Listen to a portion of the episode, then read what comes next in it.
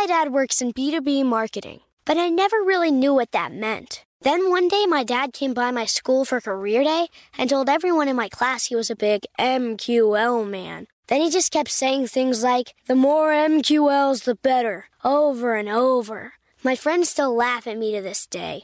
I think it means marketing qualified lead. One thing's for sure I'll be known as the MQL man's kid for the rest of my days. Why couldn't you just be a fireman or a lawyer? Why? You ruined my life, Dad. Not everyone gets B2B, but LinkedIn has the people who do. And with ads on LinkedIn, you'll be able to reach people based on job title, industry, likelihood to buy, and more. Start converting your B2B audience into high quality leads today. We'll even give you a $100 credit on your next ad campaign. Go to linkedin.com slash customer to claim your credit. That's linkedin.com slash customer. Terms and conditions apply. LinkedIn, the place to be, to be. Welcome to Before Breakfast, a production of iHeartRadio.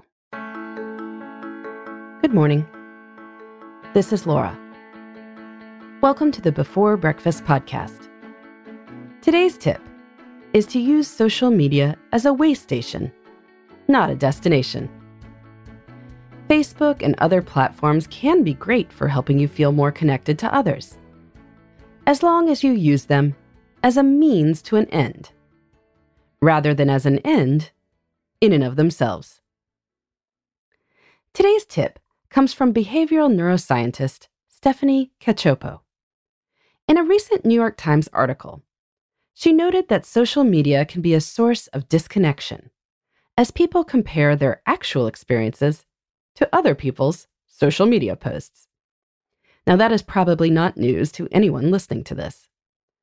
But social media isn't all bad. As she explains, if people can use social media as a way station rather than as the destination, that could really help. She goes on to say, social media can be a great tool to form connection. It all depends on how you use it. When we use social media as the destination, we may focus our attention there, spending hours scrolling around and feeling lonely as a result but when we use it as a way station.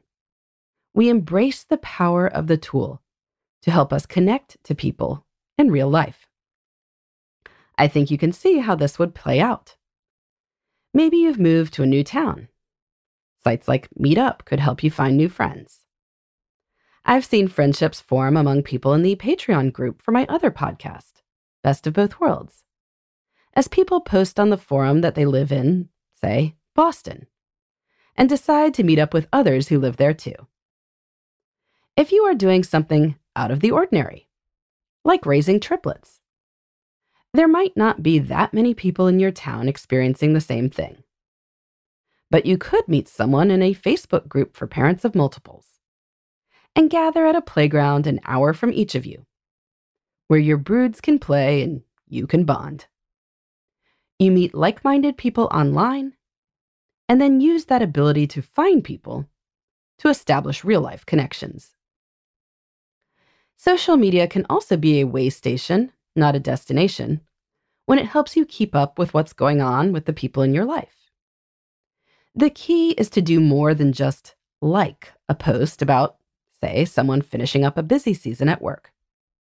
Engage with their news, perhaps by suggesting a get together with a friend whose schedule has just eased up.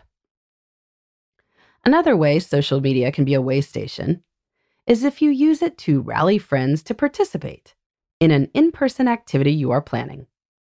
Whether it's a one off experience like going to an art fair or maybe an ongoing activity like a book club. Mention that it looks interesting and see who else is up for it. It takes a lot of effort to email or call 50 people who might potentially be interested. But it takes almost zero effort to mention that to close friends online. If you have been reasonably careful about who you friended and how much information you share. When we treat social media as a destination, where we focus all our social energy, we can feel disconnected from life. But when we think about social media as a way station, a stop on the road to live connection, we can make the most of the opportunities it presents. How do you use social media to pave the way for real connection? You can let me know at laura at lauravanderkam.com. In the meantime, this is Laura. Thanks for listening. And here's to making the most of our time.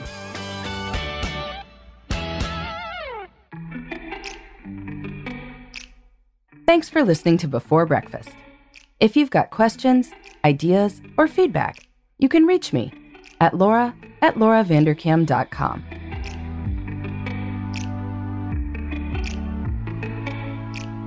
Before Breakfast is a production of iHeartMedia. For more podcasts from iHeartMedia, please visit the iHeartRadio app, Apple Podcasts, or wherever you listen to your favorite shows.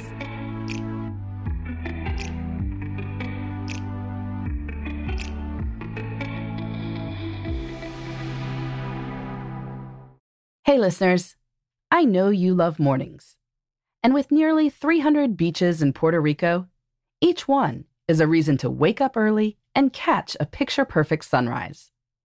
Puerto Rico has nearly 300 miles of coastline, and the island's diverse geography offers everything from secluded coves with white sand and crystalline water to stunning black sand beaches and beaches perfect for water sports no passport required for U.S. citizens and permanent residents.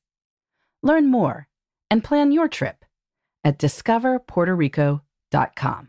Xfinity has free premium networks for everyone this month, no matter what kind of entertainment you love. Addicted to true crime? Catch killer cases and more spine-tingling shows on A&E Crime Central. Crave adventure? Explore Asian action movies on Hi-YAH. Searching for something extreme? Check out skating, snowboarding, and more on Fuel TV Plus, the global home of action sports. And find crowd-pleasing bops on iHeartRadio's Hit Nation playlist. There's new free shows and movies to love every week. Say free this week in your Xfinity voice remote.